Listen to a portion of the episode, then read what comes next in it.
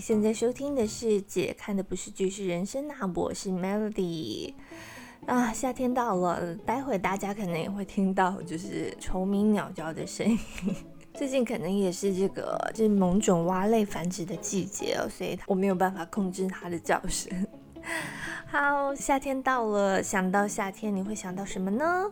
最近东京奥运也在如火如荼的进行当中哦。没错，其实想到夏天呢，我就觉得非常适合来做一些热血的事情，例如说运动。所以呢，这集就想要跟大家聊聊关于运动的戏剧。但其实呢，我运动的戏剧看的真的是不多。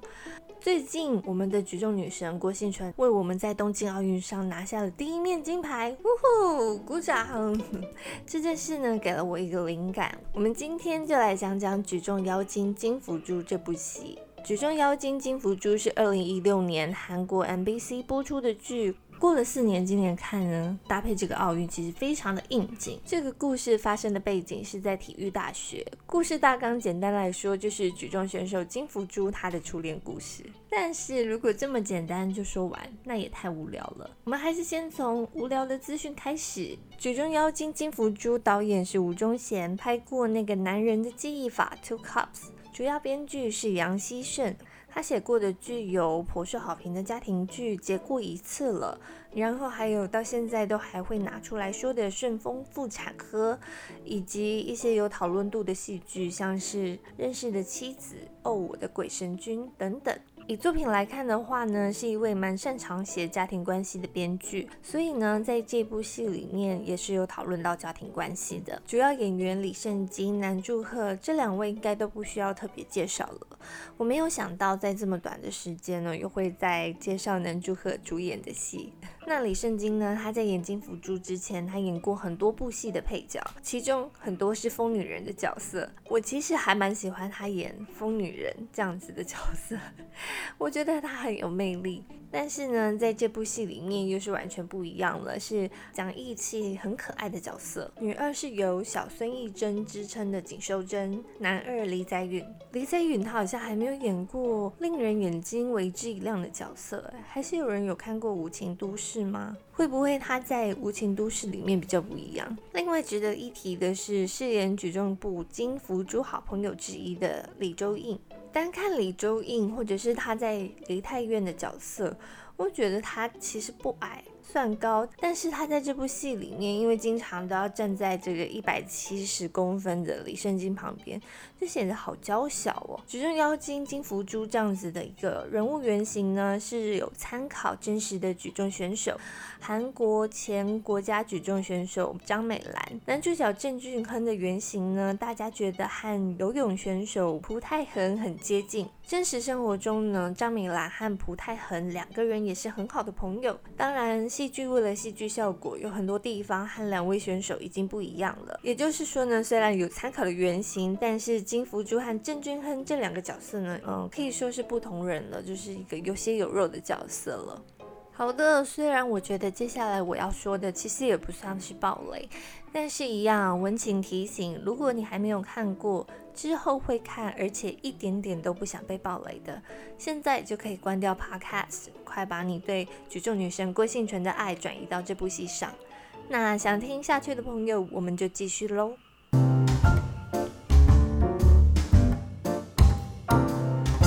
故事一开始就交代了金福珠是受到爸爸的影响而决心想要成为举重选手。这一部戏的第一集呢，其实就很有趣。除了讲主要人物的背景，那一开始也描绘出了这个举重部的困境。因为在比赛没有得到好成绩，不被学校重视，不受学校重视，原本练习的地方呢，被迫让给韵律体操部。那因为呢，他们是锻炼力气的选手，又不被重视，所以学校如果有什么样子的活动需要苦力啊，就很常叫他们来帮忙搬搬桌椅什么的。说到韵律体操部呢，这一点也很有趣。韵律体操部和举重部是世仇。本来呢，这两边的形象就是南辕北辙。韵律体操部的人呢，要保持轻盈纤瘦的身材，身体都是很柔软的。那原本就是一种展现美的运动啊，种种原因加起来呢，会让人觉得韵律体操部的人都是美女这种感觉。举重部虽然也要体重管理哦，但是吃对他们来说也非常重要，需要维持他们的力量和肌肉，所以举。重部的学生们都很会吃，当然金福珠也不例外。我觉得韵律体操部的人应该就是嫉妒吧，他们在控管身材的时候，经常都要饿肚子。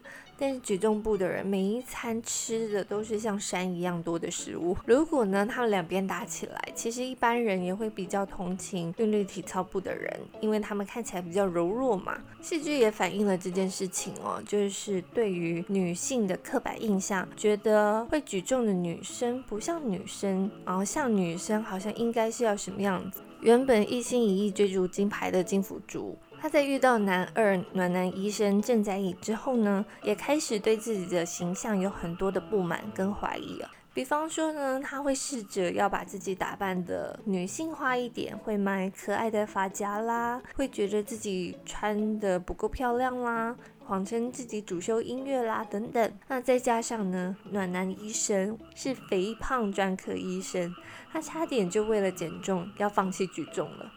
当然，饰演金福珠的李圣经，她为了这部戏，就算是增胖了一点，她还是很美，没错。但其实我觉得呢，她的个性才是真正的加分。除了让两边做出对比啊，这部戏也提到了很多学运动的辛苦。让人觉得呢，编剧是真的有做功课的，呈现的方法呢，也不会是为了故意强调他们有多辛苦，然后写了个长篇大论，就是因为剧情的需求，就是把选手们的日常安排在戏剧里，像是举重部的日常，就是要处理手上的茧啊，以免在举重的时候这个茧会裂开流血。韵律体操部的人呢，他们会躲在厕所里分食一小包的饼干。他们还有可能会有营养不良、经期不顺之类的困扰。个别选手呢也会有个别选手的问题哦。最普遍是经济问题，买鞋子啦、买服装啦等等都需要钱。如果要进步，要到其他国家去进修，就要花更多的钱。因为经济的问题，没有办法专心练习，在比赛的时候就表现不好，那就没有办法进一步的改善经济，成为了一种恶性循环。尤其是如果是就要毕业的学生呢，没有学生这一层的身份，要开始面对以后的生活，其实是更慌张的。所以要成为选手，抗压性真的要很高。最近大家如果有在追奥运的话，应该也很有感觉。如果硬要比，嗯，男主角郑俊亨就是抗压性比较低的选手，但我觉得抗压性其实没有高低，就是每一个人他们对不同事情的忍受度不一样。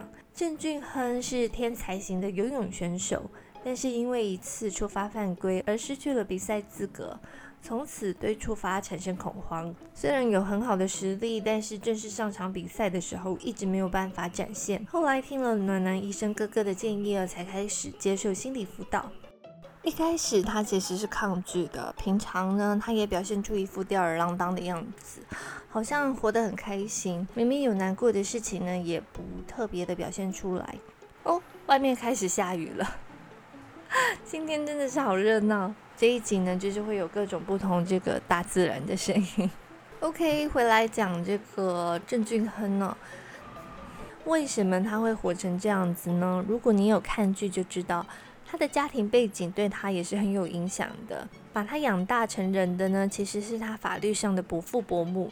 那他也叫他们爸爸妈妈，在外人的眼里看起来呢，他的家庭经济状况很好，家人之间的感情也好的不得了。父母开药局，然后又有一位当医生的暖男哥哥。不过对于郑俊亨来说呢，他其实也一直很希望温暖的伯父伯母、堂哥。可以不用一直包容他，好像对他有所亏欠。在他做错事的时候呢，狠狠骂他一顿也好，就像一般的家庭一样。其实伯父伯母并没有差别待遇哦，他们和自己的亲生儿子相处也是很开明、很温和的。你说，哇，大雨，这个声音真的是避不掉。一样就是回来说郑俊亨。你说郑俊亨他不知足吗？我觉得他也是知道，就是伯父一家人对自己非常好，所以很努力想要表现出自己非常好的样子。尤其是呢，不想让伯父伯母知道他们想要隐藏的秘密，他已经知道了。然后他非常的想念妈妈，因为这个缺憾呢造成的伤一直都没有好。金福珠的家庭又是另外一种样貌了。成长于单亲家庭，爸爸和叔叔一起经营炸鸡店，家庭环境不富裕，父女相亲相爱的方式呢就是斗嘴。爸爸对女儿的爱是送炸鸡、送食物，让她和她的同学分享。那女儿会在爸爸喜盛的时候请假陪伴。以及碎念爸爸要注意身体啊，还有不要一直那么省啊，从路上乱捡东西回来。形式上呢，这个家庭缺少了妈妈，缺少了经济，但是呢，在家人的心理上是不缺乏的。女二宋是好，妈妈为了要栽培她成为体操选手，几乎什么都不顾了，房子也卖了，夫妻经常因为这些事情吵架。诗好的妹妹呢，也觉得因为姐姐自己常常被忽略。诗好本身呢，也过得很不幸福。郑俊亨就曾经说，诗好之所以过得不幸，就是因为呢，他想要的跟现实总是差了一点。诗好曾经呢进入泰林，差点就要成为国家代表选手，但还是没有成功，就是都差了那么一点，好像天分也差了一点。嗯，机会也差了一点，然后经济状态也差了一点，这个家庭的关系呢就很紧绷了。宋诗好的妈妈对他的好，对他的爱是充满压力的，有一种我都为你做到了这个程度了，你怎么能不成功这样子的压力。讲到这里，各位不要忘了，这部戏的大纲是金福珠的初恋，所以呢，爱情还是主轴的。金福珠会暗恋暖男医生呢，是因为呢，暖男医生他非常的绅士，然后金福珠呢第一次觉得自己被当成女性对待，被暖男的中央空调给暖到。撇开性别，暖男医生就是一个很亲切的人，他其实不管对男生对女生都是一样的。但是呢，如果站在就是喜欢他的女生角度来看的话，还是觉得他这样子真的很母汤。而且更气人的是，准确来说，你也说不出他到底是哪里母汤，是不要对人这么亲切吗？还是不要热心助人吗？这些好像都是一些值得鼓励的美德啊，还是不要做出让人会误会的行为呢？那脑袋是长在每一个人的身上的，要误会其实是很个人的事情啊。就是啊，喜欢这样子的人真的是太累了。总之，对金福珠而言，暖男医生就像是一个偶像，拿来崇拜就好。在金福珠追逐偶像的时候呢，他也跟这个国小同学郑俊亨重逢嘛。那这个郑俊亨同学呢，他好像还停留在国小阶段，超级幼稚。看到他远远的就要大喊早就没有人喊的昵称，一直叫他小胖小胖，然后凑过来要跟他互动。完全就是小学生那种，看到绑辫子的女生就要拉一下，看到女生生气就会开心的幼稚鬼。但是你不会讨厌他，就是他的表现是他不是真的要伤害你，他只是让你觉得很烦，想要你注意他。然后呢，他的开心又那么的真诚，就你本来就没有很生气，然后又看到他那么开心，他那么开心是有渲染力的，你就会觉得啊，算了。之前在《Star Up》那一集也有提到，男祝贺在这里的表现是真的很有青春感，真的，他在这里面真的是表现得很好。所有幼稚的男主角一字排开的话，他应该是我心目中好感度最高的幼稚鬼。青春校园剧嘛，都嘛是从打打闹闹开始两人的感情的，那金福珠和郑俊亨也不例外。可是呢，他们的打打闹闹真的太真实了。郑俊亨就算对金福珠开始有好感，他也会在车子经过水洼的时候，躲在福珠的身后，为了要躲避水花。福珠感冒打喷嚏的时候呢，他会拉开距离，说我最近有很重要的比赛，不能感冒。真的是，真的是很白目。如果是纤细的少女心的话呢，可能会被气哭。但金福珠，她可是内心坚强的举重选手。他是会反击的。如果有人敢拉他的辫子，他可能就会反过来把那个男的揍到哭。看他们两个就是势均力敌的斗嘴，其实是很舒压的。金福珠呢，也是一个很可爱的人设，她有少女怕丢脸的一面，就如果丢脸了，就觉得天好像要塌下来一样。不过呢，她大多时候都是很直爽、很直接、爽快的一个人。我觉得这部戏的宋诗豪其实也有这样子的个性，是很直进型的。两个人的外形不一样，一般人喜欢都会有一个固定类似的类型嘛。那郑俊亨呢，他可能就喜欢的类型跟外表没有关系，就是喜欢直接的女生。我不是说他们两个人的外表谁好谁坏哦，就像我之前说的，这两个运动对选手的体态要求太不一样了。撇开诗好内心纠结的部分，这样子直接的女生，我不知道一般男生是怎么想的。我自己是蛮喜欢的。后来他倒追郑俊亨的时候，郑俊亨一点都没有感动，还觉得很烦。我只能说呢，他就是没有算准。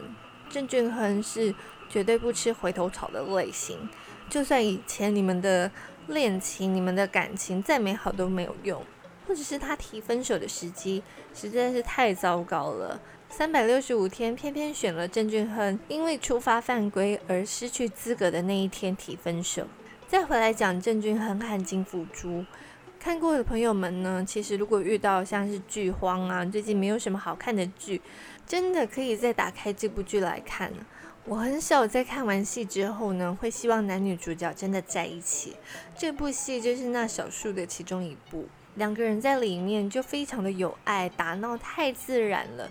我边看边露出姨母笑，真的是太可爱了。我到底说了几次可爱了？我真的是词穷了，太难去精准的描述了。如果要举例子的话呢，又太多了，举例不完。我只能说，二零一六年的戏，现在看呢也不会觉得过时。嗯，还是说，其实我心里还存在的一个少女呢？远远看这样的戏，都保持一个少女心。好的，欢迎有看过《举重妖精金福珠》的朋友们，可以在脸书粉丝专业姐看的不是剧是人生呐，或是 IG 上跟我一起分享讨论，或是你有什么超级适合夏天再看一次的剧，也欢迎推荐给我哦。姐看的不是剧是人生呐，我们下集见喽，拜拜。